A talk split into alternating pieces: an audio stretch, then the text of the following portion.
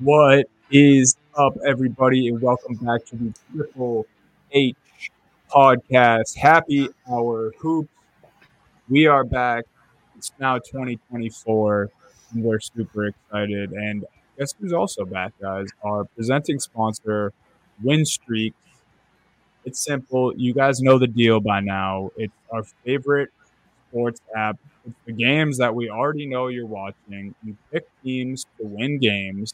You accumulate points based on your pick, and you win cash prizes. WinStreaks is 100% free to play. You never have to make a deposit. You get up to 5 picks per day. NFL, NHL, NCAA, both basketball and football. Only a few more football games left, but there's still a few games left here. And, yeah, if you're watching these sports, you know you are because you're tuned into Happy Hour Hoops, or you're at least watching NBA. You can make 5 picks a day, 100 players win cash prizes up to $2,000 every week.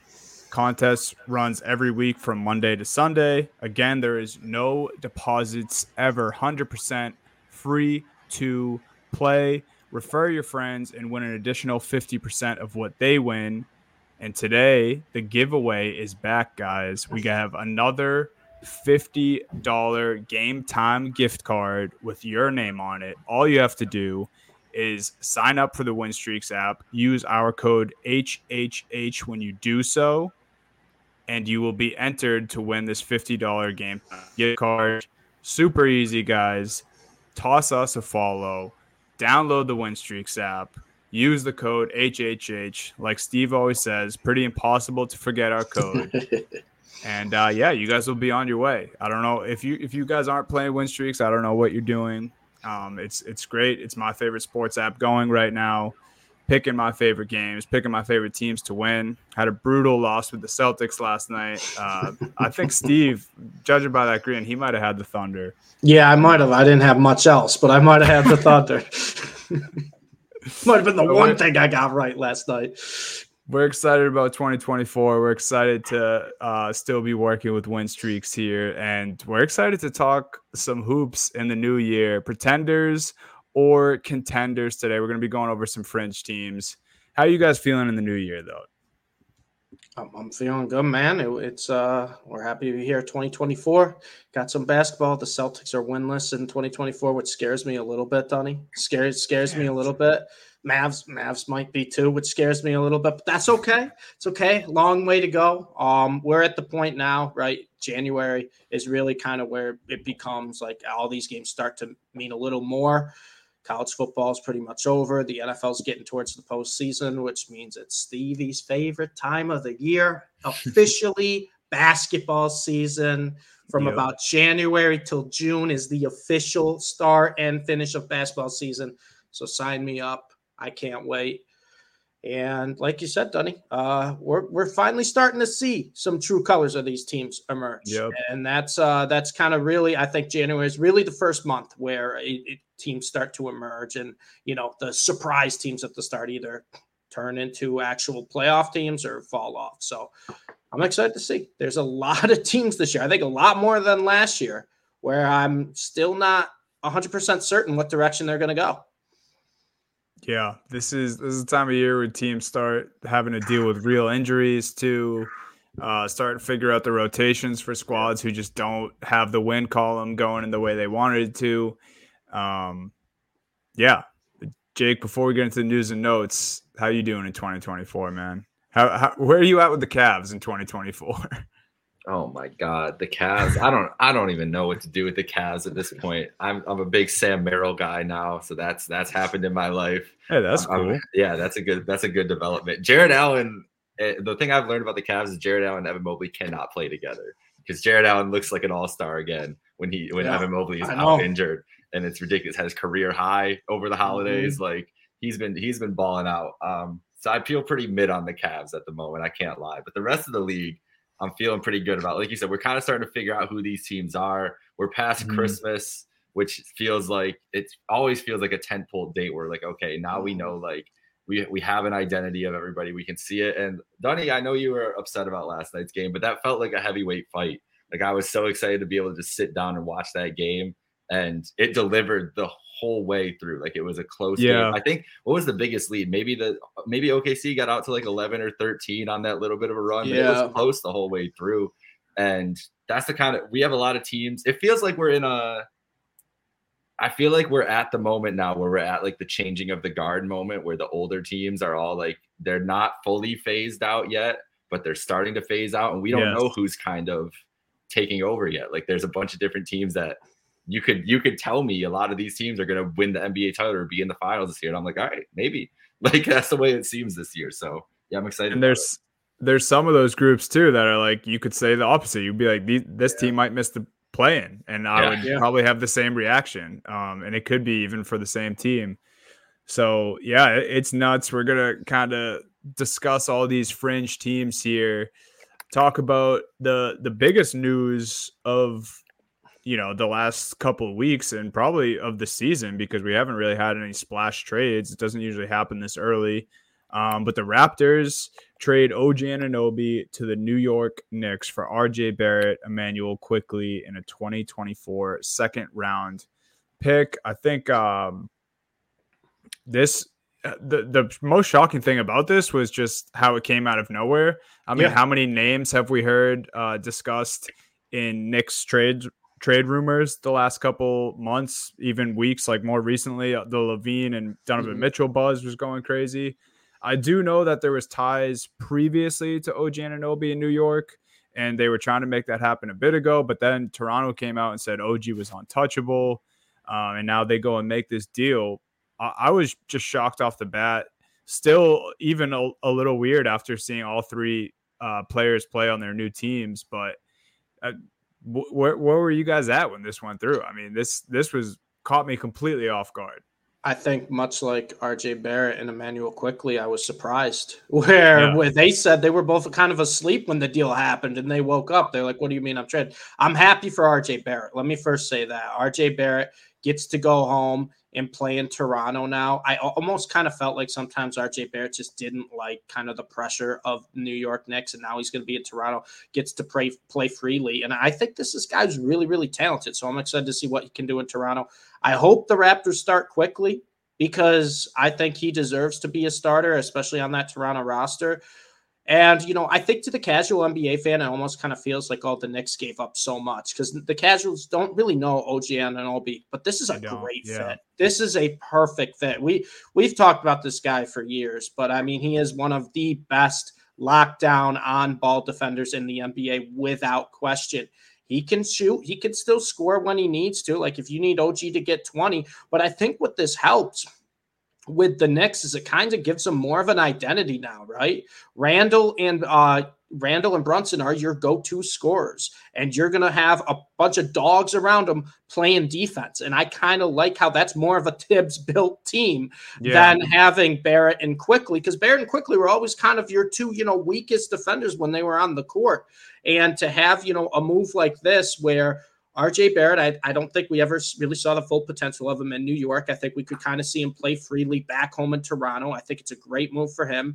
Quickley, I had always argued probably has the talent to be a starter, but, you know, you're not going to start him over Brunson. He doesn't have really the defense, in my opinion, to be a consistent starter on a team like the Knicks. So I like this move for both teams. It's one of those deals where I think a lot of people thought the Knicks gave up too much, but in my mind, I really think this helps the Knicks' identity. And I think a player like OG Anunoby is kind of that perfect fit where now maybe we'll see Randle like we saw Randle a couple years ago, right, where he could step up to be the guy. I think the first game with OG, he had, 39 points? Yeah. Like, Julius Randle, like, in that role can be that guy. And then you got Jalen Brunson, who can't say enough good things about Jalen Brunson, but it doesn't feel like there's no more pressure at all, right? We would see RJ Barrett have, 16 points in the first half on, 6 of 8 shooting, and then barely play in the second half. Or we'd have games where RJ Barrett would be 4 of 22 shooting, or vice versa. There'd be games where it's do we give RJ Barrett the ball late in the game? And they didn't really know how their rotations worked.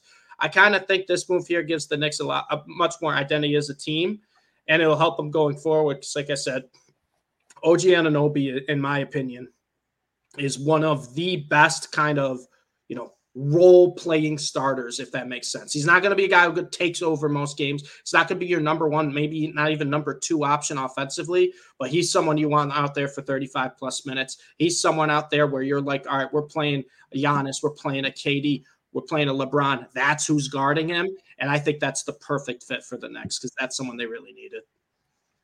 Yeah.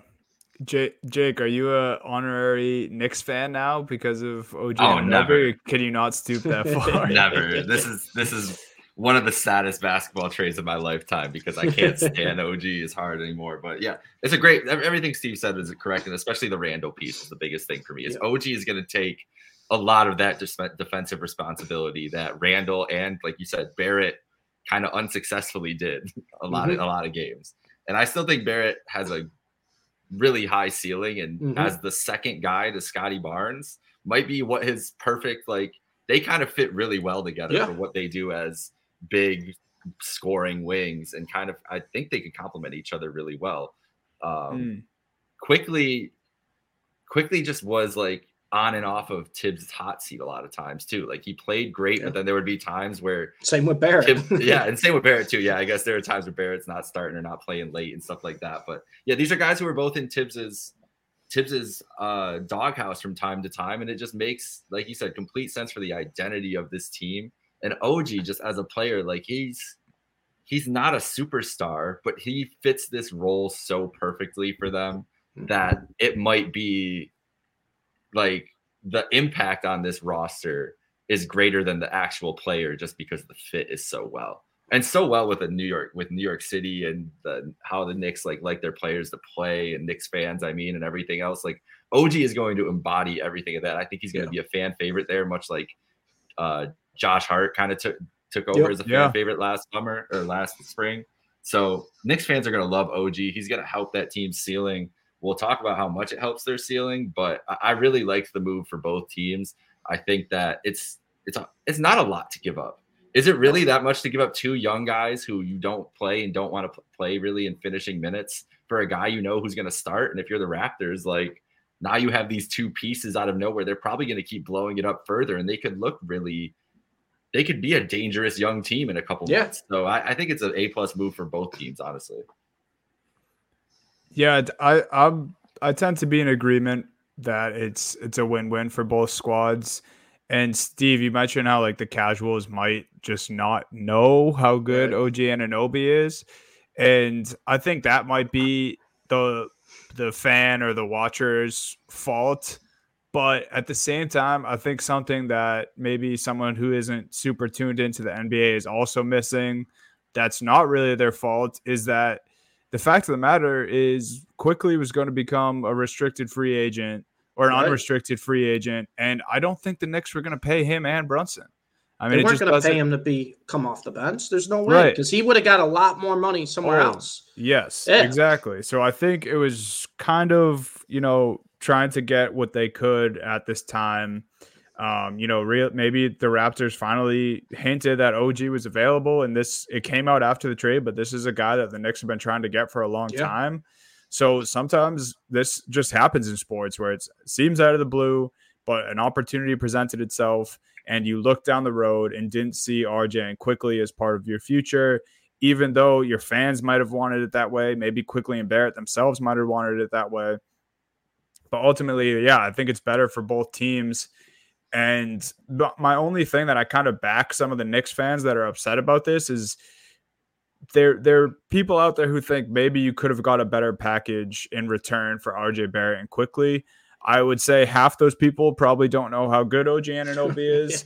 And then the other half of those people might be onto something. Like, I think maybe if you shop those two players around, maybe you throw in a first instead of a second, you can get someone who may be even a better fit. But I don't think OG, one, is a bad fit like you guys were just talking about, and two, I mean, he just is that much better than people want to give him credit for. He really is.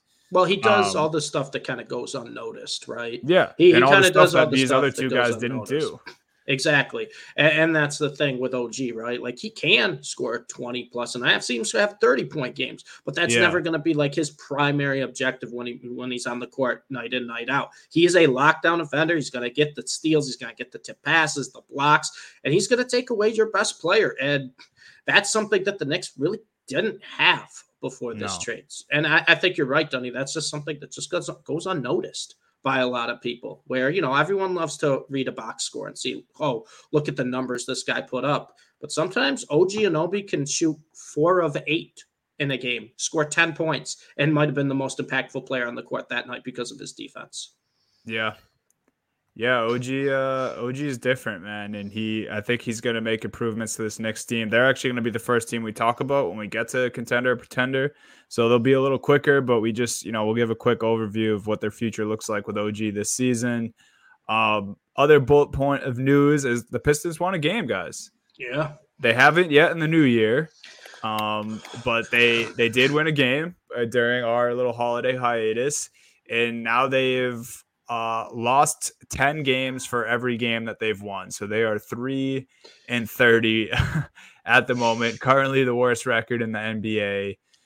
It was cool. Monty Williams said he almost cried. That's how emotional it was. I don't know if that's the best look for a coach who's 3-30 and was kind of supposed to be the start to the turnaround for this franchise, but Pistons won a game. Yeah, I mean, that's a game. Just a fact. How many games do you think they win? 8 games this year? Yeah, I know. Yeah, what's, 8 games. What's more improbable? Yeah, the I'm Warriors gonna say that not losing 8 or them winning 8. I'll say I'm gonna go on record here. I think they go 11-71. So that means they gotta go to what? They gotta go what, 8-41 to end the year? Yeah. 8-41. I think they can go 8-41. Mm. 8-41. You know, that's a win every 2.5 weeks. That's a win every 2.5. I think they can do that. Bro, Pistons fans better hope they can do that. Yeah, but well, you know what's funny too, because Monty Williams better hope they can do that. We'll take a lot of credit on a lot of the teams we were right on, and we were right on a lot of teams like, you know, breaking out or having surprises. I'll be the first one to hand up. I completely whiffed. I thought the Pistons were going to kind of figure things out, and it's a lot worse than it was last year. I know Micah, you know, he's so upset that the Pistons are struggling right now. But, you know, it's one of those I think a lot of people just kind of missed on, and it's funny because I look at the roster, and it's like, his roster doesn't seem worse than last year's, but man, I don't know. I don't know what's going on with the Pistons, but I'll give them 8-41. That's 11-71 or 11-71 on the year. I think they can do that. I think they can get to 11 wins. However, where do we think their next one is, Donnie? Cause they're at the Jazz. That could go either way, but, you know, the Jazz, they're favored by 9 points tonight. Then at the Warriors, not winning that. At the Nuggets, that game's over in the second quarter. Home against the Kings. Kings did lose at home to the Hornets last night. So maybe home against the Spurs. Is that like a pride game for the Pistons? Like, that is the grossest game you will ever see on Wednesday, January 10th. That is bad. They have a nice stretch. I think they'll get their next win in this Spurs Rockets Pistons stretch here from January 10th to January 15th. The closest thing to a sure thing with this group in these Pistons. I think I can say that they'll get a win in one of those 3 games. I think they can beat the Wizards. Yeah. I think they can beat the Wizards. On a Monday at 3 p.m.? Yeah. Oh, yeah. They'll kill the Wizards. They'll blow them out. That's their next win right there. Pistons over the Wizards. But wait, why is this game at 3 p.m.? Am I missing something? I have no idea. When do they play the Bulls? That's true. The Bulls lost by 80, it felt like, to the 76ers. Actually, no. They made it. The score looked respectable. Because, you know, shout out JBC, I know you're watching, but I was watching The Bulls Sixers game last night, guys, the Bulls went on like a 20-0 run or something when it was all the scrubs playing at the end and made the game look like it was an 11-point game. No starter played the fourth. Don't try to fool us there, Chicago. Javon Carter can only hide your box score for so long, all right? But like I'm just shocked with the Pistons, to be honest with you. Like I really am. I did not see this coming. I know because the individuals on the team are still thriving. Like Jalen Duren is balling. Every other night he has 14 and 13, 12 rebounds. Cade's been great. Cade played unbelievable in that game. They almost pulled out against the Celtics, that overtime game. Yeah. Like, Bogdanović comes back, scores 20 a night. Like yeah. I don't get it. Jaden Ivey's had spots here. I think Jaden Ivey and Monty Williams don't get along because something weird has been going on this whole year with and they got to play Ausar Thompson. Yeah. So Ausar Thompson looks like the third best rookie for the first like month and a half. Bogdanović comes back and now you're only playing Thompson like 15 minutes a night. And they've come out and said that they won't trade Bogdanović too, which I think is crazy because I'm sure there's going to be so many contenders at the deadline who want a guy like that. And I saw a quote that they say they're trying to keep good assets around this team. It's like, I understand he's a good asset, but you have a bunch of young guys who need minutes to grow and flourish, and you're just playing Marvin Bagley. Yeah, we know what he is at this point. Yeah, what are we doing here? Why is Marvin Bagley playing every night? You got to be playing the guys who are proven talent and young and need the reps, man. And I agree with Ivy too. What the chat said, why are you not playing this guy like significant minutes every single night? Like we saw the potential Ivy had. We saw it in spurts last year. Guys, Ivy has started 13 of 29 games he's played this year. That is so unacceptable for a player like that. Yeah, that's bad, it makes no sense. What do you expect's going to happen? So I don't want to call for a man's job this early, but it seems like a coaching problem. Oh, he's getting fired. It seems like it doesn't. It seem they like one of how are they going to fire? They paid him $1 billion. That's what I'm saying. It's the most expensive contract ever. Yeah, but it seems like the clear issue here is coaching. About the bag, Monty. Not know how to treat these young players. I don't get it, man. That's so bad. Yeah, maybe he was good. Maybe he was a good coach because he had Devin Booker or Chris Paul. Yeah. Wow. I was just relishing in this whole great conversation. There are some stats that they could be history making this year. Worst team in NBA history was 9-73.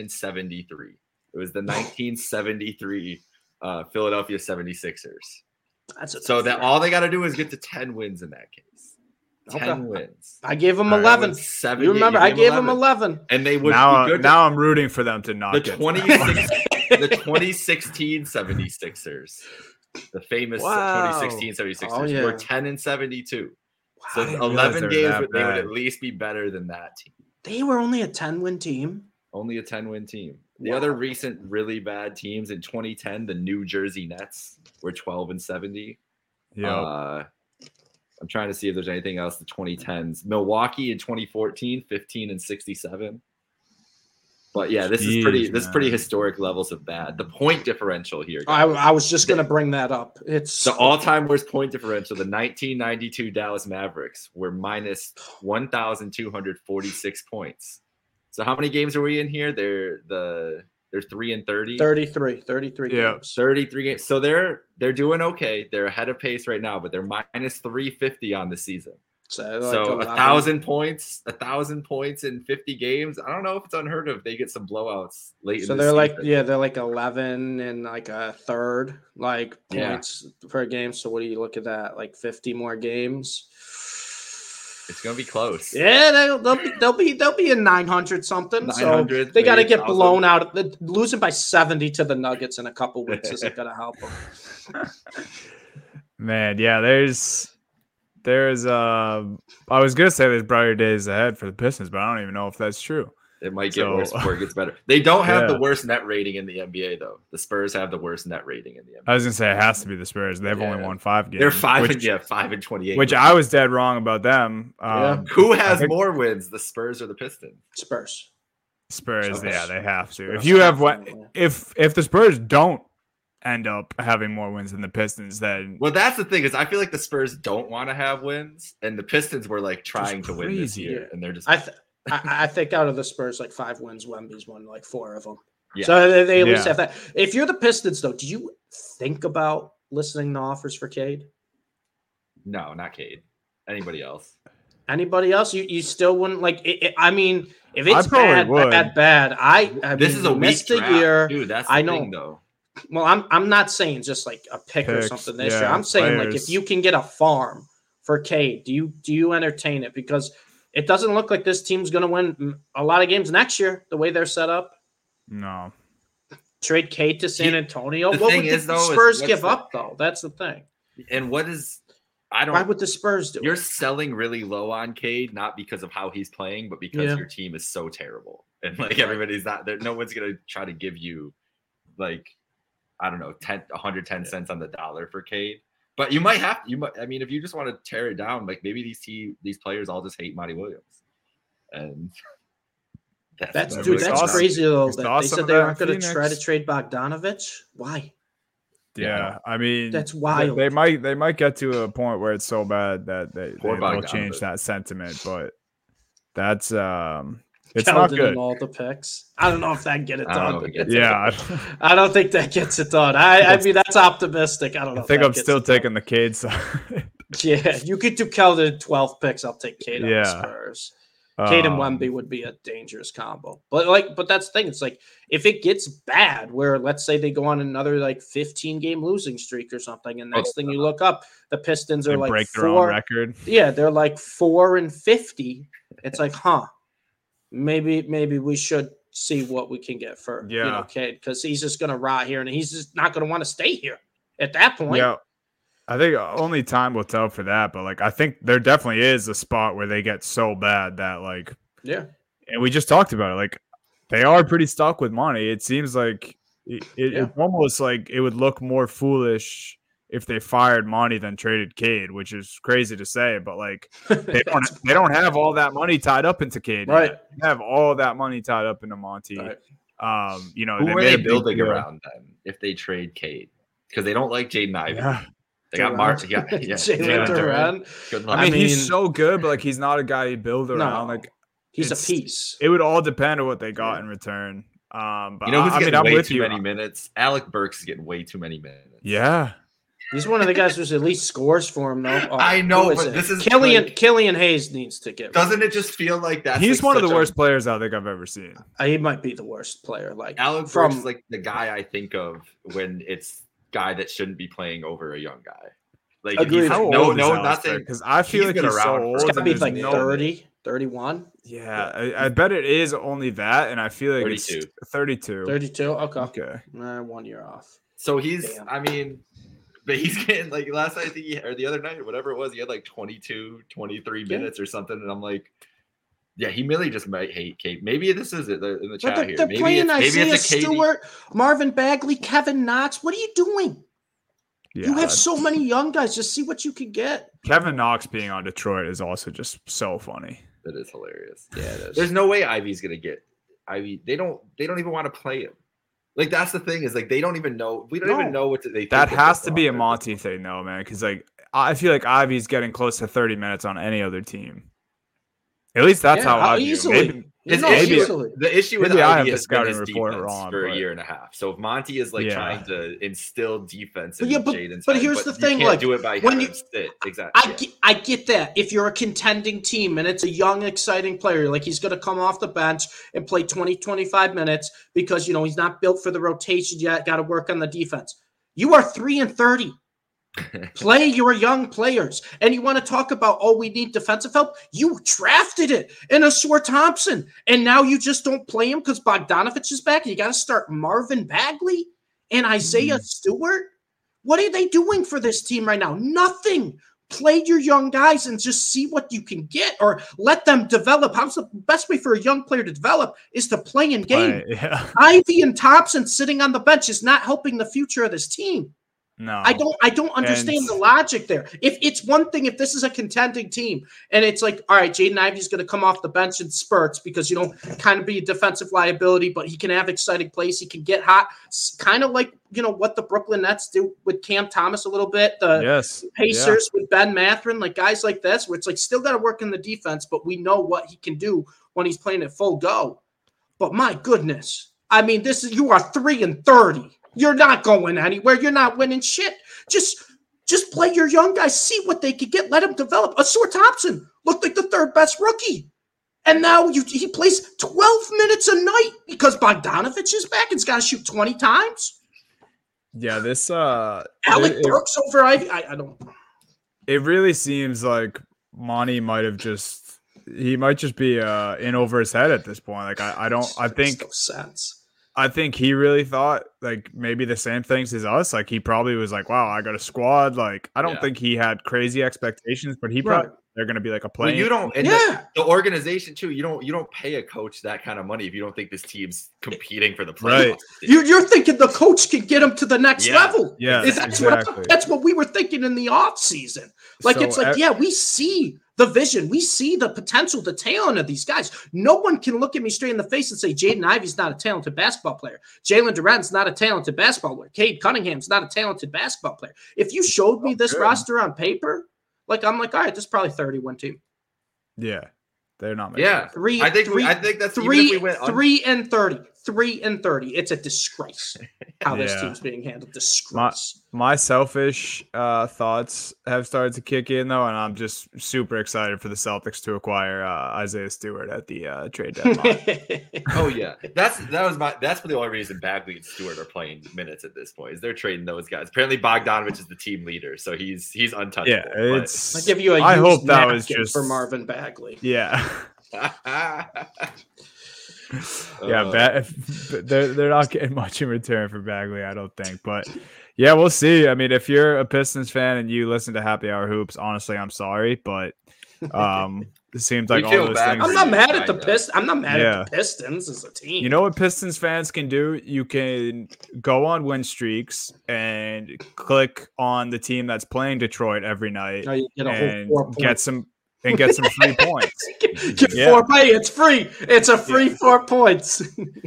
And your win percentage will go up. You just pick the opposing team of the Pistons, and you have free points. That is my advice to the Pistons fans at the moment. And maybe, actually, I was going to say buy a Cade jersey, but we don't. Cade might be part of the solution in trading him. So buy an Alec Burks jersey. He'll be there. Yeah. Longest, it feels like apparently Bogdanović is sticking around. So buy a Bogdanović jersey. Yeah. The one guy who has trade value right now, I will keep him. You get lots of compliments. He wants to play for this team. I'm sure. But moving right along, last two notes quick. Gary Payton, the second, will miss several weeks with a hamstring strain. Sucks. Just a super competitor, high motor guy that just, he's basketball is better when you're watching and he's out there. So that's tough blow. And then Embiid made his return after missing a couple weeks, obviously missed Christmas Day. And then a couple games after that as well, right back where he left off. I mean, Embiid is undoubtedly at the top of the MVP conversation right now with our guy Jokic again, SGA sprinkled in there. So, Embiid just picked up right where he left off, and the Sixers are still churning. They're going to be one of the teams we talk about here and the contenders or pretenders as well. And let's just hop right into that. We'll finish our discussion on the Knicks because we already started with the OG trade. 18-15 on the season thus far. They just acquired OG like we talked about, and since acquiring him, they are now 1-0. I mean, we kind of said what we think. I don't know if this trade makes the Knicks contenders. I think it makes them better for this year. And maybe a little more scary in the playoffs, but I don't think I'm ready to say that the Knicks are contenders.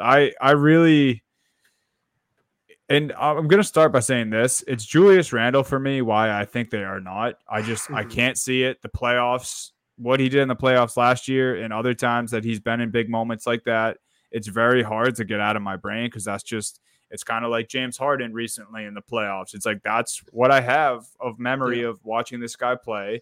I don't think Tibbs is a good enough, I don't think he's a world beater coach where he's putting the team over the next level himself. And then Brunson, he's been unbelievable. He's been proving people wrong. I don't think, he's enough to just have Randle and OG next to him for them to be a legit contender. So, all that said about Randle, he's going to have these impressive games like he did the other night. I think he's one of the best in the NBA, and I just noticed this recently. He is one of the best players in the NBA at finishing and traffic and putting the ball off the glass in like impossible spots and still having it go in the hoop. So like, I think Randle can be incredible, but I just there's a taste, there's a smell to this Knicks team, and it just doesn't taste or smell like contender to me. So, Dunny, just real quick, for contender, are we saying contender is this team can win the ship, or contender like they can win a couple playoff series? Because I think there's that's pretty big difference there, right? Yeah, I would say win. It doesn't have to be, you know, make it to the NBA Finals or even win the NBA Finals, but I think win a series or two is what I'd consider contender for this. Then I'm probably going to go. I don't think contender. They could win two series. Maybe the first round, depending on matchup. But I'm going to go contender here with the Knicks, just for the simple fact that I think the Knicks are better today than they were before.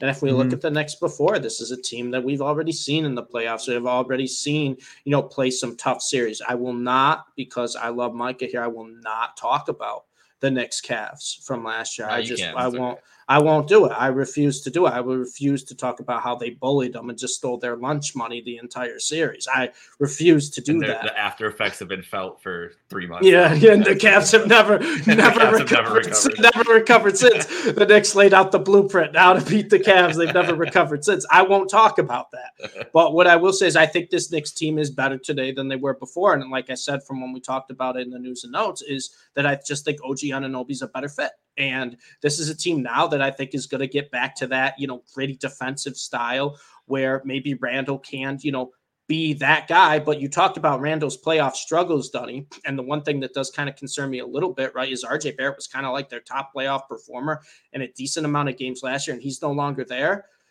But I don't think Randle has to be their go-to guy in the playoffs, because I think Jalen Brunson can be. And we've seen Jalen Brunson step up in these moments before, and now he's got another whole year under his belt, right? A whole another year in New York, another year as being the guy. And I think Brunson's going to be fine stepping up in that role. I think this Knicks team is better than they were, you know, before. We're also forgetting, too, that they're playing with Hartenstein right now, and I'm not saying he's bad, but they're missing Mitchell Robinson. And that's another guy. Sim. Yeah.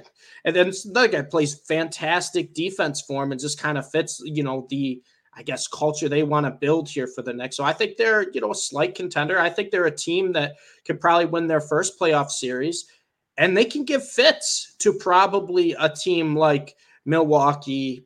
I don't think Boston, because I think Boston would just shoot them out of the gym. A team like Philly, you know, even Miami, where it's like Miami's. I think that'd be a good series. I think that's a good series for the Knicks. Now, based on their seed, we'll see who they even play at that point. But unless a team can shoot the Knicks out of the gym, which I know Milwaukee can score at times like that. But I think this team's better than they were last year, and they were better than they were the year before. So I think this Knicks team is like contender. I like the trade. I like the direction they're going. We just need Randle to, you know, not become a shell of himself in the playoffs. Mm-hmm. But that's what Brunson's there for, because I think he'll do the opposite. Brunson's a big game player, man. He's one of those guys who just steps up in those big games. Any nationally televised game, any one of those, you know, big spots, always feels like Brunson has a good game. Going against other stars. Yep. All of it. Yeah. If you look at them right now in the East, there's 5 teams within a half game of each other, or a game of each other: Miami, Orlando, Indiana, Cleveland, and the Knicks. Mm-hmm. I think with this trade, they have the highest ceiling out of all those teams. And I agree. And they have I think the best roster out of all those teams. We're going to talk about one of these teams later on. But I really am. And this is where the OG Anunoby factor kicks in, because now the Knicks, I'm just going to be like, oh man, the Knicks, like, this is a nice team. They got OG, but it's a bunch of, guys, anything that can make Julius Randle's job easier is a win for the Knicks. Like you said, this roster is better set because of that. Like you guys have been talking about, like you were just mentioning, Steve, they're a contender in my eyes, because I think that they're at least the fourth place team in the East. And I would love to see these matchups against the Bucks and the Sixers now, when they can be more physical with them.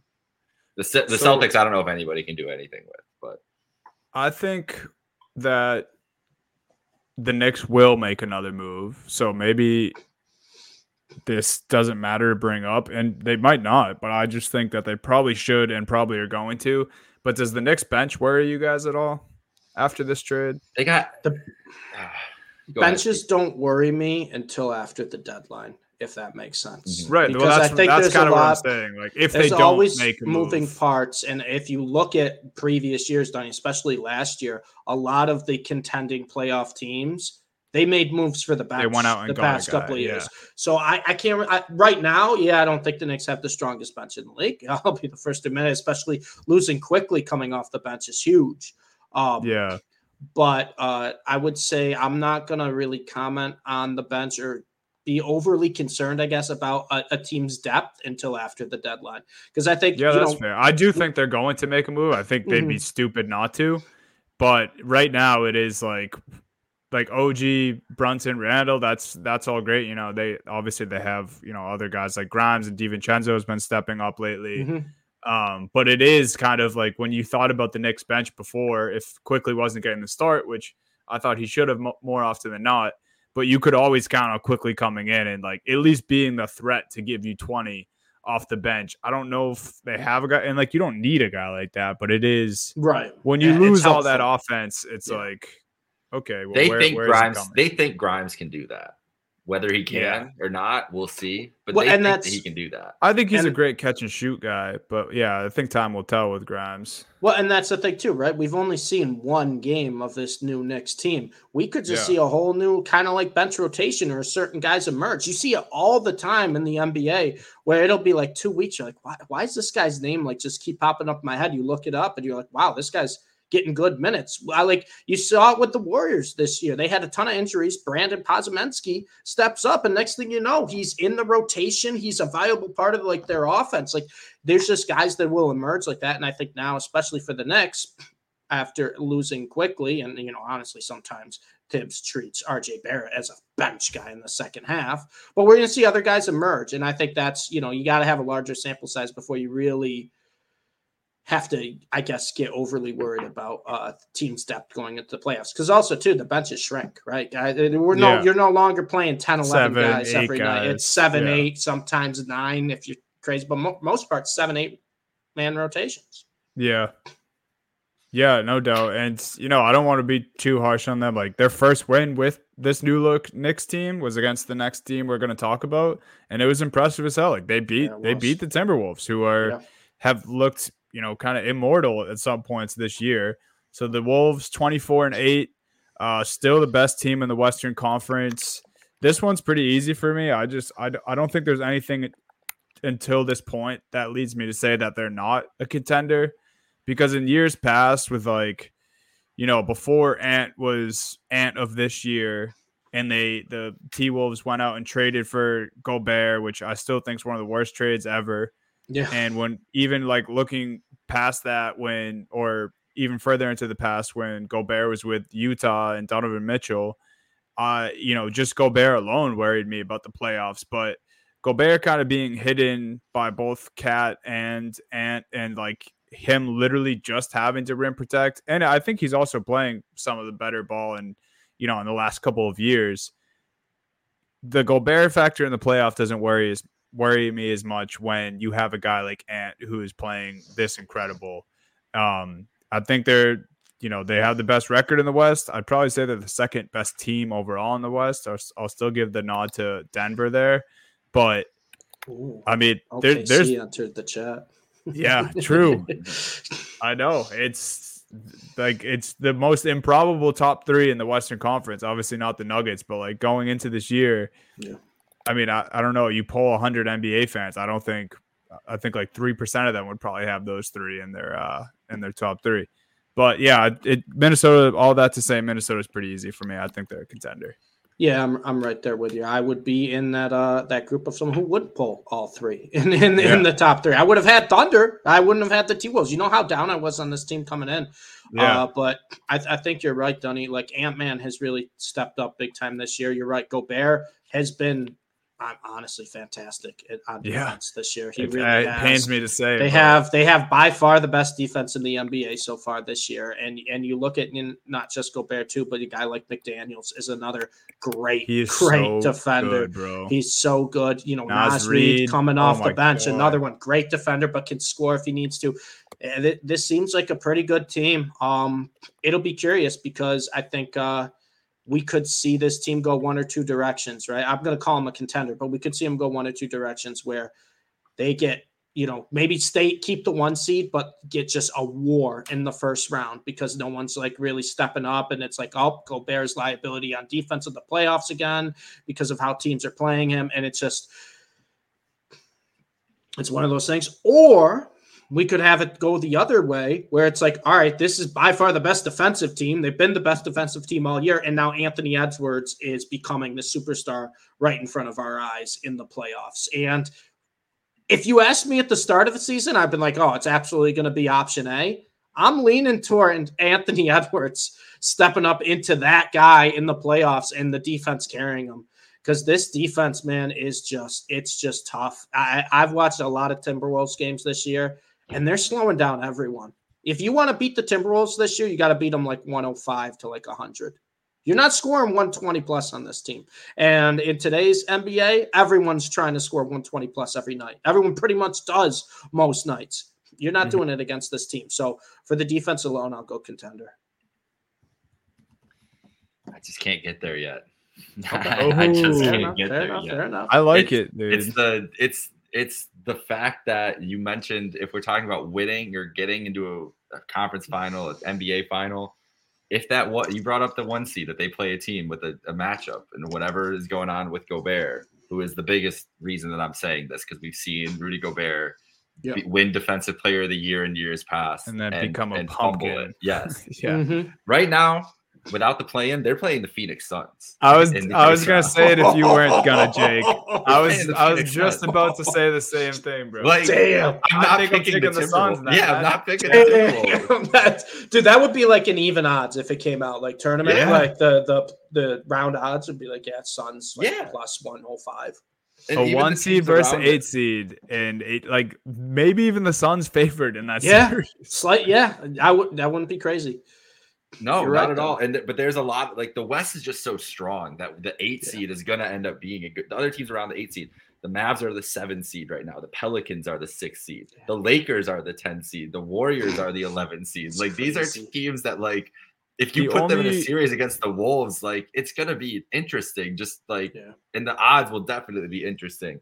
Now the Warriors and Lakers, I don't know. Those and the Rockets are 9th right now. I don't know. I was going to say the Rockets are the only team that I think the Wolves in that area right now. I love the Rockets, but they would match up terribly. Right. I agree. But Warriors, Lakers, I think Wolves would obviously still be favored in that series if playoffs started right now. Obviously, we're a long ways away. But I think the experience too. I would kind of favor the Lakers or Warriors if I'm looking at either of those teams playing Minnesota in the first round. I don't think Warriors. I would because I don't think just Warriors have any type of size. Yeah, exactly. Yeah, you're right. But Lakers, Lakers, AD, the way he's been playing lately. I don't know. It's they're such a tough one. I just have to give it to him, man.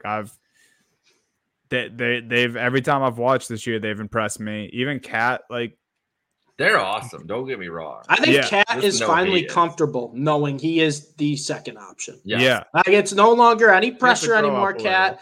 It's all right, Anthony Edwards is our guy. And I when I'm hot, I'll get mine. And I think it's really helped this game. Also, too, Cat's defense has been so much better. So much better this year with Gobert there. I think Anthony Edwards, I think coaching, I think the organization as a whole is just holding guys accountable. And I think if you have that many elite defenders on one team, or at least guys that are willing to get dirty on defense, it's one of the biggest cliches in sports, but that's contagious. That type of behavior, that type of want to, and desire to win. And especially, in a sport like basketball where it's so intimate, there's only five guys out there with you at a time. If three out of the five guys are buying in, you might as well buy in also. Yeah. And I think that's kind of what we're seeing with Cat on defense.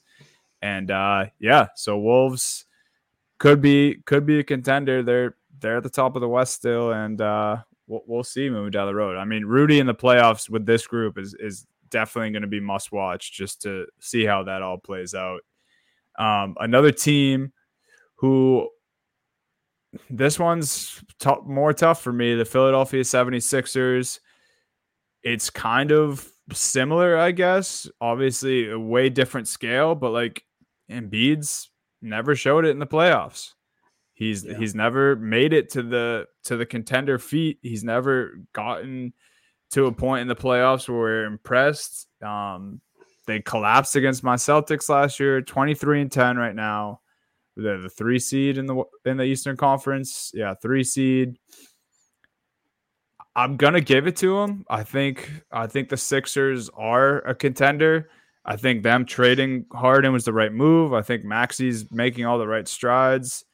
And I think they got some good veteran, tough bench players that could help them come playoff time. It's not an easy contender for me, but I do think Phillies, I have to have them as a contender right now. Yeah, I'm reluctantly probably going to put them there with you as well. I think, kind of addition by subtraction. You lose James Harden, Tyrese Maxey steps up into another star for you. And I kind of like the way they've built around this team so far. Kelly Oubre's actually been playing pretty solid. Tobias Harris is having a really nice year. And like I said, Maxey now being the second option has really blossomed into a star of his own. And Beats, right now, it's hard to argue that there's a better player in the NBA right now than Joel Embiid. It's tough. Yeah. It's really tough to make that argument.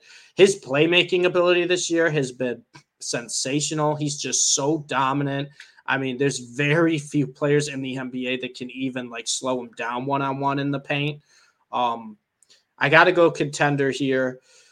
I think they're still going to try to add another piece, maybe a couple bench rolls, depth rolls. We'll see some more consistent scoring because they did lose some of those guys this offseason.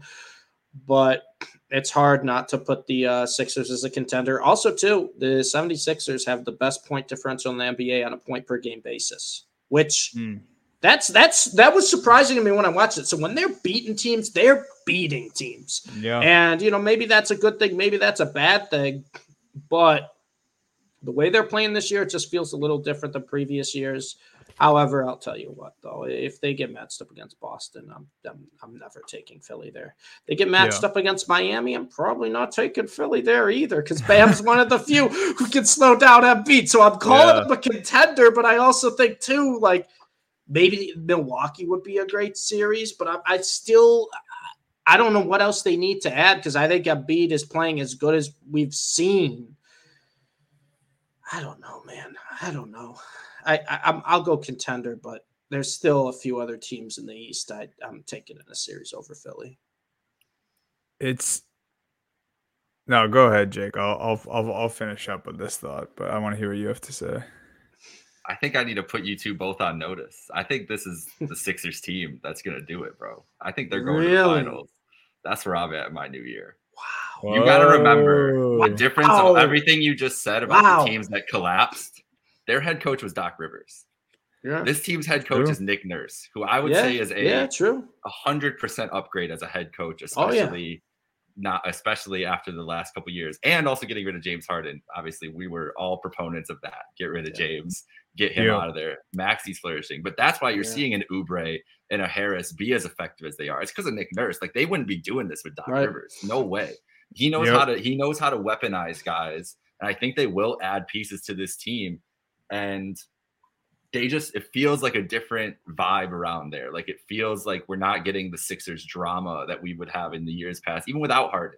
There was always some shit going on with the Sixers with Doc around, and Doc had his issues with everybody on that roster one way or another. Had beef with Embiid, had beef with Darryl, had beef with Simmons. Clearly, it just feels like they're just kind of more focused on the task. Maxey is a clear all-star level player now, which changes the trajectory of them. And I just think this East, it, like, as much as I love the Celtics and Bucks, and I still would pick probably like actually think the Celtics are going to go to the finals or the or whatever. Yeah, I don't know if the Celtics are healthy. If anybody can touch them, because they're just torching teams. Like it doesn't feel like they're taking a lot of things seriously right now and cruising. But this Sixers team feels like a much different team than the ones that have collapsed in the years past. Okay. So I'm just putting it on notes. I'm taking the Sixers extremely seriously this year. Okay. And it's the Nick Nurse respect thing as much as anything else. Yeah, the Nick Nurse thing is super good point. I need that 2-3 Milwaukee, Philly, Eastern Conference semifinals. Oh my God, I need that. It'd be so good, man. It'd be such a good series. I was the last thing I was going to say, and yeah, I actually love that they brought in guys like Oubre. He was one of the guys I was referring to. Mm-hmm. Like, I think they've done a lot of good things, and it is funny. And you kind of like alluded to it, Jake. Like in years past, like even last year, like we probably already heard so many bullshit stories about the Sixers to this point last year. It's like they're quietly 23-10. And it's because, like, we're expecting this because Harden's gone and Embiid's playing unbelievable basketball. And at the same time, there's no shit stories coming out of their media. There's no Harden drama. There's no Doc mad at someone. There's no Embiid having to throw shade at his teammates in press conferences because he has no other choice because he can't get through to them. It's just like they're just winning, and they're just good. Yeah. And that's the consensus of the 76ers at this moment. So we all three of us have the 76ers as contenders. This one probably won't be as easy. The Memphis Grizzlies, they've looked pretty good since Ja came back. You know, still dropping some games here and there. The first Marcus Smart, Ja Morant game that they played together was electric. Honestly, just like the first three games since once Ja returned were amazing. He was just stuffing the stat sheet like we knew he would. I don't know where I'm at with Memphis. I think just staring at this record right now and seeing the problems they had without Ja are kind of having me lean towards pretender, just because I mean, like, the sample size we have so far, it's really tough to get past all that we've seen this season. Even with Ja, I think I have to hold them in a pretender right now. Yeah, I'm with you, Donnie. They're 2-3, I think, since Ja's been back, and you know they have played a tough schedule. I'm not going to say they haven't played a tough schedule since Ja's been back, but I just don't think they can make up enough ground in the Western Conference the way it is right now. We look at the Western Conference, it's so loaded. And Memphis right now is still 5.5 just out of the play-in. And the teams they're chasing are teams I don't think are going away anytime soon. Lakers, Suns, Mavs, Pelicans, maybe the Rockets. But for the most part, it's like I don't know if they're going to be able to catch up. I know 5.5. You got the whole season to catch it. It can happen, and I think this team would be dangerous if they were able to sneak into the play-in. But I think this team has its own issues, and I think lack of depth is a big one right now. Memphis had more injuries in the offseason or start of the season than really anyone right now. And I don't want to say like they're one injury away from being bad again, but they really are, even if it's not Ja, if it's someone else. So I don't see the depth here. I think Ja is, you know, appointment television every single time. You got to watch this guy. He's so much fun to watch. But I don't think they're going to get there. I will say, though, this is not a team you want to see in the play-in or in the first round if you're a higher-seeded team. It's just because of Ja's potential to just kind of take over games like he did in his debut against the Pelicans. I would go pretender, though. Bulls would beat Grizzlies on a 7-game series. Bulls would have to have a 50-point lead in every game, JPC, and maybe that'll happen. Listen, coach. Yeah, that's what I agree, Eric. That's what I'm saying. It's like I think they're a dangerous team if they get there. I just don't think they will. I think they got their own problems. I think depth's an issue, and I also think the Western Conference is just good. There's just too many good teams for them to catch. I don't know. Would you rather have Kobe White or Ja Morant? The debate could be made. The way Kobe White's playing right now, I'll tell you what. Could be made. Tell you what, the way Kobe White's playing right now, JBC don't listen to this part, but I could see the Bulls, fully blow it up. Kobe White could go somewhere fun. Just build around Kobe White could go somewhere fun. Oh no, you're sending him somewhere. Oh yeah, I thought you were blowing it up around Kobe. If you're the Chicago Bulls, you're. I told JBC I would not say this on the episode, but I'm going to say it. So I'm sorry, JBC. If you're the Chicago Bulls, you're blowing it up and you're building around Dalen Terry and his 12% 3-point percentage. All right, that's what you're doing if you're Chicago Bulls.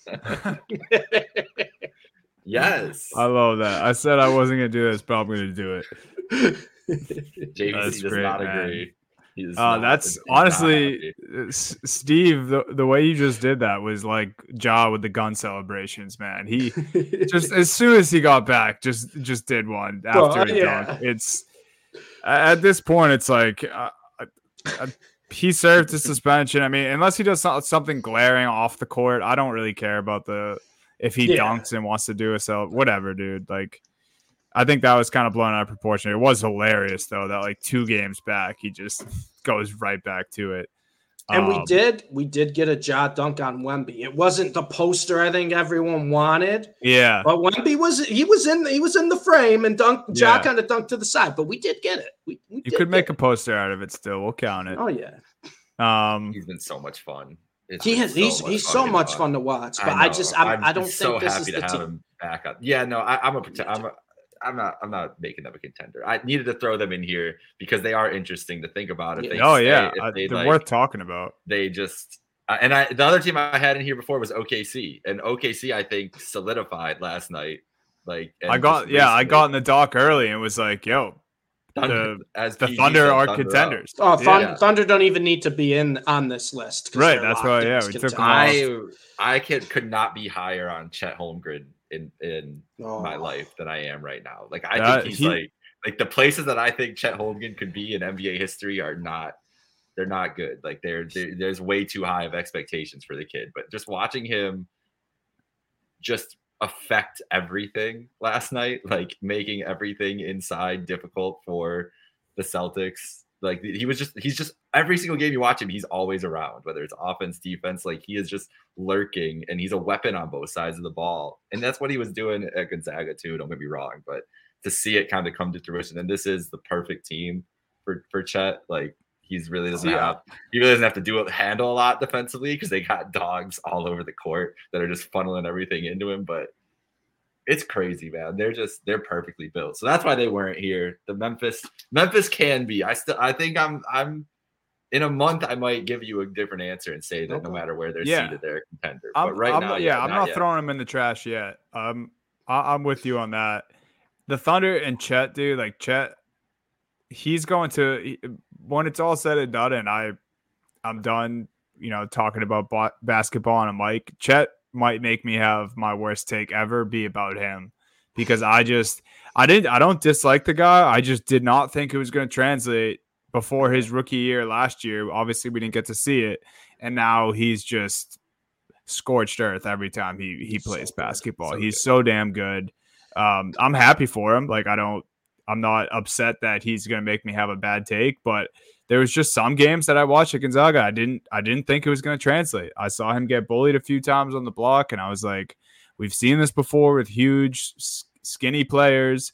They get bodied, and they turn the ball over, or they just shut down. He bulked up, too. Yeah. He 25 pounds this offseason? Honestly, I'm not going to say it was a good thing he got hurt, but almost kind of like a blessing for him. Like he just came back like fully healthy, right? But that he had that entire offseason to get bigger, get stronger, learn the game, and man, dude, and I know he's who's the leader of the rookie. Right yeah, yeah. Who's the leader, Steve? What'd you say? Yeah. You told everyone to take that value at the beginning of the season. Hey, that I think it was like 3-1 or something, or three, I can't remember what it was, 3-1, 4-1 Chet. But also, I'll tell you right now, Vegas is shaking in their boots right now. It my 80-1 ticket exact finals matchup, Celtics Thunder. They're shaking. Yeah. They watched the game last night and they're shaking because everybody was like, "Well, we gotta wait and see with this Thunder team." No. I watched Chet every game in Gonzaga. I watched this Thunder team last year. Now it's come together like a perfect storm. this Thunder team, I know we said we weren't going to talk about it because they're a contender, but as you can clearly tell, nothing's changed with the Thunder. I'm as high on them as I ever will be. I mean, this is how good the Thunder really are. We deleted them from the dock, and they still came up. I had to bring them up because we hadn't mentioned enough. It's Thunder only right. They've been the most fun team to watch by far all year. Even last year, I think we talked about them as that too, but that's been tenfold. Such an awesome team. And they still have picks. They still have a bunch of picks and too stuff many. For, if they want to make trades for the future. So it's all right. All right, we got four teams left here. We'll try to speed through them. The Miami Heat. Oh, this is easy. Yeah, I mean, we still trust them. That's why I'm right, dude. Jake, what have I said every single episode this year? I am tired of being wrong about the Heat. I'm tired of trying to jump out ahead of the curve and being wrong about the Heat. Donnie, I know we talked about this in the preseason. Yeah, I went Max Kellerman with Tom Brady in the preseason. It's been 5 years. It's been 5 years. When the ship sinks is when I'll be off the Heat. Until that point in time, I'm just going to ride this ship until it sinks. The Miami Heat, they're just good. They're just a good team. Eric Spoelstra needs credit for how good of a coach he is because this is absurd every single year. I still think he's the best coach in the NBA. I don't hate that take at all. I probably agree with you on that take. Yeah. And Bam has stepped up this year. Bam, Jimmy Butler's been hurt. Bam stepped up. I know Hero's been playing well, but Bam has stepped up unbelievably. Both offensively. How about the rookie? How about the rookie? Jaime Jaquez. We talked about it. Just a perfect fit for the Heat. And then, of course, Jaime Jaquez just fits right in with this team. I mean, Miami Heat contender. Because why? Because they've been a contender every year, and I refuse to say this team's not good. When the Heat are bad is when I will say they're bad. And until that point comes, they're contender. They're just the Miami Heat. They're going to win 2 playoff series. It's just going to happen. If they make a trade for a Donovan Mitchell or another star, are they the favorite in the East? Oh, God. Because Hero is their leading scorer at 23, so they would look for a scorer to basically. But they also have Jimmy Butler's barely played this year. Yeah, I mean Hero's been hurt. I mean he's been out a bunch too, and out. But they just plug guys in, and it just always works. Always. I think they're in the market. I think they're going to be one of those teams in the market for a star coming up with if whoever's available. Maybe I don't know if it's just Mitchell. There's going to be somebody else that. Gets mentioned, even if they don't, look what Caleb Martin did in the playoffs last year. Wow, haven't heard his name since. Don't even talk about it, man. I know. I'm sorry, Donnie. I'm sorry, but I'm just saying. Dave Vincent, Caleb Martin, Dave Vincent finessed LeBron and the Lakers so bad. He hates that guy so much now. It's crazy. I remember I was looking at NBA player props the other night, and I look at Martin. It's like over under 0.6.5. I go, he's back down to earth. Yep. He's back down to earth. It's just like these guys just, but this happens all the time. I'm not picking at you, Donnie. I'm just saying every year these guys just kind of emerge. And we talked about Jaime Jaquez. I thought he'd be good. I mean, he third best rookie right now, right? Yeah, Chet easily Wemby, I'd say. Chet Wemby Jaquez. I don't think that's crazy take. No. So I think Ausar Thompson very early was probably in that spot, but. Fell off a little bit. There's a couple of other guys who have been going up and down. Scoot's finally starting to play well again. He is. But Jaime Jaquez crazy the other day. If we're talking about Rookie of the Year, Scoot said that it was still. He thought it was still in consideration with his name. I think that's long gone, bro. I don't think you can start. It's a 2-horse race, Scoot, and you didn't even qualify. Yeah, you didn't even qualify. He took Scoot's himself out of the running the first couple weeks of the season, bro. Scoot's best quality is his confidence, so I'm not surprised he said that. Honestly, but. If this is a horse race, we're taking Scoop out back after that comment right there. You got a bum leg, Scoop. Stop. It's Wemby Chat. We knew it was going to be Wemby Chat. It is. But, with all respect to that, Jaime Jaquez is having a phenomenal year. And I think he is the clear third best rookie right now. I really do. Yeah, I'm with that. And Dougie, you were the one who kind of called it. You're like, I don't want to call it, but Jaime Jaquez is probably just going to be that guy who just – buys into this Heat culture. He's cool as shit too, dude. Like I can't hate this guy. Like it's pretty easy for me to dislike the rest of the Heat roster. Spoelstra, I will never hate. I think he's the best coach in the NBA. Like I said, Jaime Jaquez is just the man, bro, and I can't do anything about it. And he's one of those guys who just does anything you need. You want him to score one night, he will. You want to play defense, he will. You want him to pass, he will. Like I just. the Heat just consistently get these guys that just do everything for them. It's crazy. Yep. And we actually, weirdly enough, just to confirm this, we're all going contender for the Heat here. Yeah. Yeah, I have to. Right, I have no other choice. Oddly enough, we just all went contender for Philly, pretender for Memphis, contender for the Heat. So we're all in sync right now. Up. And I know where Steve's at with this next one, and I'm going to agree with him. I think I do. Maybe. Oh, I'm going contender. All right. Exactly. Yeah. All right, we go. It's like, well, there has been some blips lately. We're getting a little nervous. We're getting a little nervous, but no, I still think this is the best Mavs team since they drafted. You guys still have Grant Williams. Yeah, I think it's the best Mavs team since they drafted Luka. I know, they struggled a little bit here and there recently, but Luka's playing the best basketball of his life right now. If it wasn't for Joel MVP, I think Luka should be the front runner for MVP. And I'm probably going to argue that for the rest of the year that Luka should be MVP with some of the stat lines he's putting up. But I'm going contender here. I think, I know you put it in the doc that, is it Siakam time? And I know I've been talking about I would love to see a deal for Siakam, and I think that would be the time to do it. Even if they don't do a trade for Siakam, right? Even if they kind of keep this team together. I think this is the best Mavs roster they've had around Luka since they got him. If they have Kyrie, Luka, and Siakam. I can't think about that right now. It's disgusting. I can't think about that. Stop it. Tough to get that deal done, though. Now's the time you can think about it. What are they giving up? Are they just selling the future at that point? It would probably be. Right? No, I think it would be Hardaway, Hardy, Green, and probably a pick. Oh. Couple picks maybe. Yeah, I was gonna say you probably need a couple first for Siakam. Pascal's gonna be if Pascal is on the open market, he's the best. He's the best. I don't think they would trade Lively. I don't think they would trade Lively. To be honest with you. Hopefully you could get it done without doing that. And if they trade Lively and they get Siakam and Dwight Powell starts, then I'm just done because then they lose. Everyone's scoring inside on the paint. Dwight Powell. You see that? I sent you the video. I don't even remember what day it was. Him smacking his head on the. Yeah. What is happening here? How do you? What up, Bob? You're 7 foot. You don't know you're tall. Like, what are we talking about? Yeah, that was crazy, bro. I think he heard Steve shit talking him so much. He's like, fine, I just won't play. Good, don't play.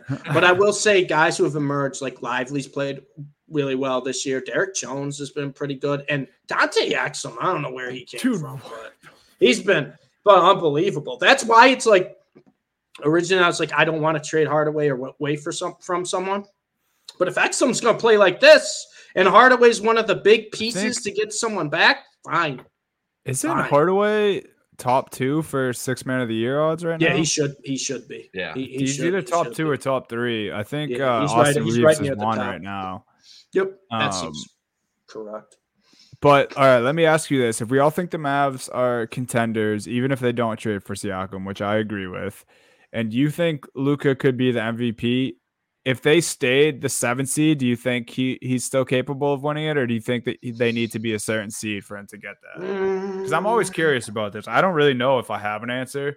I just always assume it's like in my head when I think about it, it's usually like a top 3 seed. I don't think that has to be the case. No, I don't think it has to be the case. I think it would be one thing. They'd have to get in the playoffs, right? They would have to be in the playoffs for it to happen. But my thing would be, that I think it would all kind of rely on the 76ers' success with Embiid, right? If the Sixers can overtake Milwaukee or Boston or both, or just be a top 2 seed in the East, that's really going to help his case for back-to-back.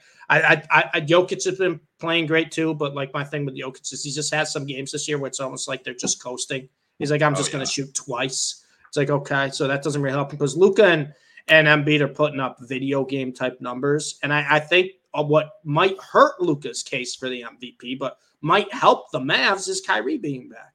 Yeah, I was just going to say that. So it's like Embiid is always going to be like, and even with Maxey there, Embiid's still going to get so much volume. He's going to get those numbers. And Luka did that with Kyrie out, but with Kyrie back, if you watch Mavs games, they will kind of stagger him sometimes. Yeah, Luka that's how it needs to be, bro. He won't play as many minutes sometimes, and obviously they're both going to play in the clutch time scenarios, the late game scenarios. But with the Sixers, like, there's no one really else. You know, you're not going to play Paul Reed or Mo Bamba in situations over Joel Embiid. You're just going to play Embiid the entire time. And the Mavs are playing Luka kind of the entire time. Like, he played, I think, two, like, entire second halves when Kyrie was out. But with Kyrie back, it gives the Mavs a little more flexibility. And I almost think, Dunny, like, it kind of helps his case if the Mavs are better with Kyrie back and they kind of start winning more consistently again. But also hurts his case because he's not going to have a 38.18 assist game. It just won't happen. So we'll see. I think if the Mavs, even if Luka's numbers drop a little bit, I think if they finish kind of like what you're saying about the Sixers and Embiid in the Eastern Conference, I think if the Mavs finish a top three seed in the West, then it should be Luka's. And I think obviously that's a tall ask right now, but I mean, yes, it's definitely doable. I mean, the teams in front of them right now are Pelicans, Kings, Clippers, Nuggets, Thunder, Wolves. You know, I don't know if they'll pass. Like, I don't think they'll get the one seed, but like, I think they could definitely be in that 3 seed range. And I think Luka's getting into that, you know, kind of category where the NBA is almost going to give him one to give him one. Like, oh, he's been so good for so long, we're going to give him one. And I think you're right, Dunny. I think they're probably going to pick the year where the Mavs are a top team in the West and be like, all right, Luka, here's your MVP. Yeah, it's easier for them to, you know, get as little backlash as possible when those teams are at the top of their respective. Because let's face it now, the NBA MVP award is just like, all right, which guy's been good for a while? Like, we're going to give it to him this year. I know. It feels like it's that way. And I think it is that way. And the only thing, like, I'll give a little credit to the league on is, like, fucking hard, man. There's so many good players. You're not wrong. Unbelievably good players. Yeah. Because like realistically, would any of the three of us be mad if it went to SGA, Jokic, Embiid, or Luka right now? Like, I wouldn't be upset at this. Even point. Giannis. With any of those guys. Yeah. And like, I'm not even gonna say Tatum. Like, I think he's a step behind them, but like, he's still like seventh on the. Porzingis might be the best player on that team. We're talking MVP on the Celtics. Porzingis has been okay. Impact, maybe, yeah. I mean, Derek White, if you want to go. Obviously not. Obviously, you mean All-Star Derek White? Yes, he's – dude, you guys see that, by the way? I know we're not talking Celtics this episode, but he got White's an All-Star chance in San Antonio. Oh, I know he used to play there. Yeah, but like, that's so cool. That's sick, man. Like, that's got to feel good for White, too. Yeah. Going back there, and it's – I mean, if you want to talk about like robbery trades, don't look at the Spurs Celtics deal. Dude, I tweeted it the other day, man. It was Romeo Langford, Josh Richardson, a first. That was the 25th pick in the draft, and they took someone who I've never heard of. Bro, imagine Derek White with Wemby right now. Like, he'd be the perfect guard to pair with him that they are searching desperately. But I also don't know if White would get to that point if he wasn't on the Celtics. I think his life is a lot easier offensively because he's on the Celtics. So I don't know if he's ever putting up the. Yeah, I don't know if he's ever putting up the numbers. Dude, but it would be. He gets so many open shots on the Celtics. It's crazy. You have to leave Derek. And he makes the tough ones too. Yeah. But I'm just saying, on a team like that. Well, you got five guys who could score at will pretty much any night. I mean, he's just gonna get those open looks. He won't have that on the Spurs this year. Yeah, it's unbelievable, man. But we won't. I'll save the Celtics talk for another day. I'm sure you guys will. You'll hear me gush. We're talking MVP, and it's hard to have Tatum in the conversation because that starting lineup is so good, man. Yeah, that's what it comes down to. Like, there's. I thought it was difficult. I'm trying to think of other names to mention. Halliburton's probably the only other name. Yeah, I wouldn't put him in MVP conversation. No, but I definitely put him there as, you know, all team. I mean, Anthony Edwards. Edwards is probably going to be in the combo. Probably just because of how well they're doing. But I think it's Embiid. It's Embiid and Doncic. It really is just that feels like. It feels like you wouldn't put SGA up there with Embiid, Doncic. I would right now. I think I put him in the scoring a lot and just like kind of same thing for SGA, smaller scale, but like he's been doing it now for 3-4 years at this level. All NBA SGA, like he's here, man. I was putting up pretty much the same numbers as Luka and Embiid minus, you know, the rebounds pretty much. Yeah. Like he's minus the rebounds. He's putting up kind of the same numbers. His shooting splits are great. So, yeah. All right, let's end with the two LA teams here. Clippers 20-12 right now. I believe where are they at? The fifth seed in the West? They are fourth yeah. seed. Fourth seed in the Western Conference. I don't know, man. This is I know. No, I know. You going pretender?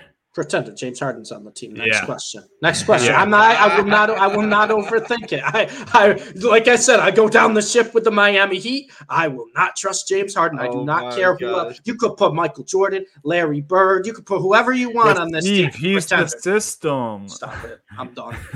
Paul George. And you know what? Kawhi's been playing great lately too. I know. Paul George has been good. Like, no, but Paul George and James Harden on the same team in a big playoff game is going to be hilarious at some point. I'm good. Oh my god, I didn't even think of that. You know, dude, all time would be just and I don't want this because I love Russ, but it's also very possible. Just a piss poor shooting performance from all three of those guys, from Russ, PG, and Harden. Twitter would have a field day, man. And then just got Kawhi standing with his hands up, like he's like 11 for 13 with 35. He's like, what the fuck? He's like, what is going on? But Kawhi will never be the guy like, give me the ball. Yeah, just go through it. But no, this is basically my school of thought right now. If Harden's on the team, I'm with Steve, pretender. If Harden forces his way out of another team, Clippers contender again. Oh yeah, because then Russ starts again. I like this team. I like this team again. But right now, no. Pretender. Jake, tell us why we're wrong. I feel like you're leaning contender here. I am, but Steve makes a great point that James Harden is on this roster, and I don't know if I can. I don't know if I can reconcile. We saw the Philly-Boston series last year, man. And as much as we can say, Embiid has never got to that mark. Harden was. And Harden had two good playoff games. Yeah. He had two good playoff games in that series, too. And two really good ones. Just and as bad, if not worse, the other ones. Bad games. Yeah. That's what I'm saying. Like, he's going to lose you a playoff game. And you know what? And I love him. I know we love him now, but Paul George is probably going to lose you a playoff game, too. Yeah. It's possible. Yeah, I wanted to give him that, but I can't. I don't think they can beat this West that way. Isn't it crazy that the 4 seed we're gonna say is a pretender, and I think we all know that, or maybe I'm gonna speak for myself here. I'm calling the 4 seed a pretender, and I'm calling the 10 seed a contender right now. I just have to, man. Look, it's LeBron, and if AD's gonna do this, then I gotta give them their flowers. I gotta give them their fighting chance. And they're probably gonna make a move because every day I wake up, check Twitter, and it's. The Lakers are interested in insert super good all-star type player here. Yeah. I haven't seen Father Time get to LeBron yet. So it's like kind of the same deal. It's like if LeBron's like that, we watch the Lakers too, right? They won the play-in. They win these big important games. They just kind of step up as a team. AD's been fantastic when he's on the court this year. And you know, we talk about, you know, guys on the Lakers, like stepping up at big moments. No one does it quite like Austin Reaves. I don't know what's gotten into him, but it's like I talk about certain players that just kind of shine in those big moments. I talked about Jalen Brunson earlier as one of those guys. Austin Reaves is that guy for the Lakers.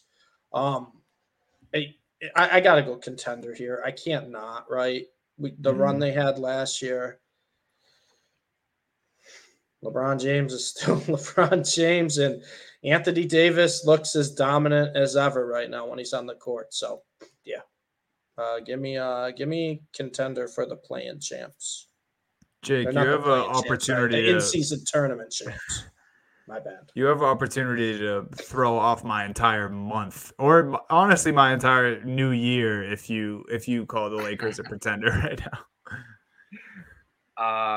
I really was thinking about it when I was prepping this show because it's been a little lackadaisical and everything, but no, this is they're gonna make a deal.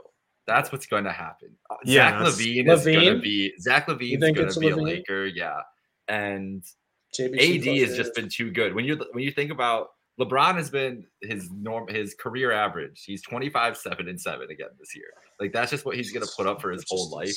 But 80 at 25 and 12, Like if you're having those two guys at that level into the playoffs, we know what happens. Like they were the 7th seed last year. What did they do? They go to the Western, and it was benefit of matchups and everything else. But they might have another beneficial matchup the way this West shakes out. Yeah, I mean, so there's not a lot of Western Conference teams that have a guy who can slow down AD. Yeah. So there's really not a lot. So yeah, I'm not as confident as I've been in years past in LeBron and AD, because this roster around them. I mean, Reaves has been okay.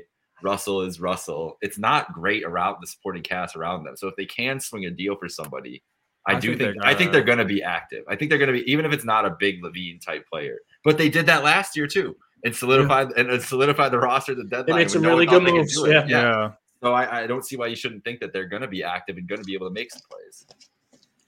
I don't know what it is, but every time I watch Lakers game, I do not see the D'Lo fit here. And you know, he moved to the bench.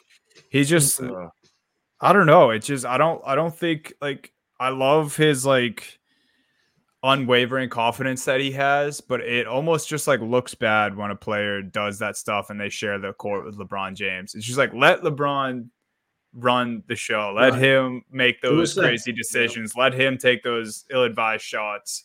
Not you, D'Lo. And, you know, obviously he can explode and have huge games, but I don't know. There's something about the way he plays and being alongside LeBron that's like, this, something doesn't seem right about this. And I think that's probably why he got pulled from the starting lineup. Cool defensive stat for Anthony Davis. He is one of two NBA players this season who rank among the top 10 in both contested twos and contested threes per game. The other's Porzingis. So, it was a Porzingis stat, but I made it. It was a Porzingis stat that I saw this morning from a Celtics beat writer, but I made it Anthony Davis stat for the sake of this. But yeah, AD is just doing his thing. And I'm going to get the numbers wrong, but he's played I think 75 of his last 85 games, something crazy like that. He's 32 starts this year. And the durability's 17. Been there. Yeah. But that's not when they want the durability. They want it at the end of the year. Exactly. We need the durability and longevity. So we'll see. We rounded out the two LA teams. They're two fucking different teams. Like there was the in-season tournament team that looked like a world beater, and then the rest of the season they've just been this. But I think that's also team, and that's on purpose. I think they're fine coasting. I really do. What do you guys think of Darvin Ham? He's not doing shit there, bro. Yeah, LeBron is the coach of that team, and Darvin just. No, it's always so hard to evaluate a LeBron coach. I don't think Darvin has made a single decision on this roster. I truly don't. Like, you know, especially at this point in LeBron's career, like him benching D'Lo, that very well could have just been, hey, that's true, JBC. And if you're listening, I got accused of just using my time to look at Celtic stats, and that is true. So, I'm not denying that. But no, I would be surprised at all if LeBron just went up to Darvin Ham and was like, yo, D'Lo's got to sit down. That's what I'm saying. There's a coaches meeting. They have a coaches meeting, and Bron closes the door and sits down at the desk. No, he has the clipboard. He's the one who organizes. He schedules the coaches meetings. Yeah. He's like, he sends out the email. Signs it best King James. Sends a calendar invite. He's like, all right, so it's exactly. I think he's like Rob Pelinka probably doesn't even run this team. It's probably LeBron. Yeah, no.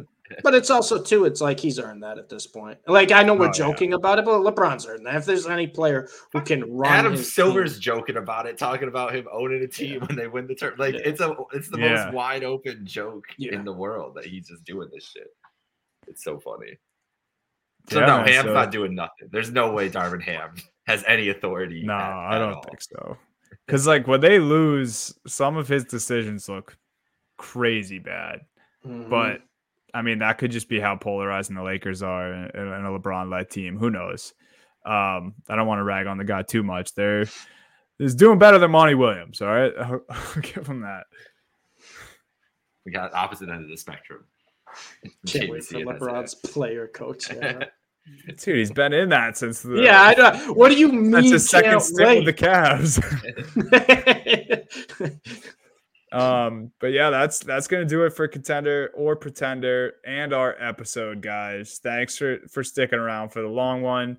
And don't forget, if you didn't hear at the top, to download the WinStreaks app. It's so fun, 100% free to play. You pick your favorite teams to win, 5 picks per day. You accumulate points, and then you win cash prizes. There's weekly winners. 100 players win cash prizes every week, up to $2,000. And with this episode and going forward for the next couple of weeks, if you download the app and you use the code HHH, you will be entered to win a $50 GameTime gift card, courtesy of WinStreaks. So all you got to do, guys, download the app. Use our code HHH for a referral code when you're signing up, and you'll be entered to win a $50 GameTime gift card. The winner of the gift card will be announced not on next week's show, but the following week's show. Jake, I believe you said it was, yes, you have it right here. Thank you. For if you're just listening, it's January 17th, and that's when the winner of the $50 GameTime gift card will be announced. So WinStreaks, guys. Pick your teams, accumulate points, and win cash prizes. Use our code HHH. And everyone, enjoy the start to your new year, and hopefully you don't have to tune into too many Pistons games. Had to get one last shot in there, guys. Poor Pistons.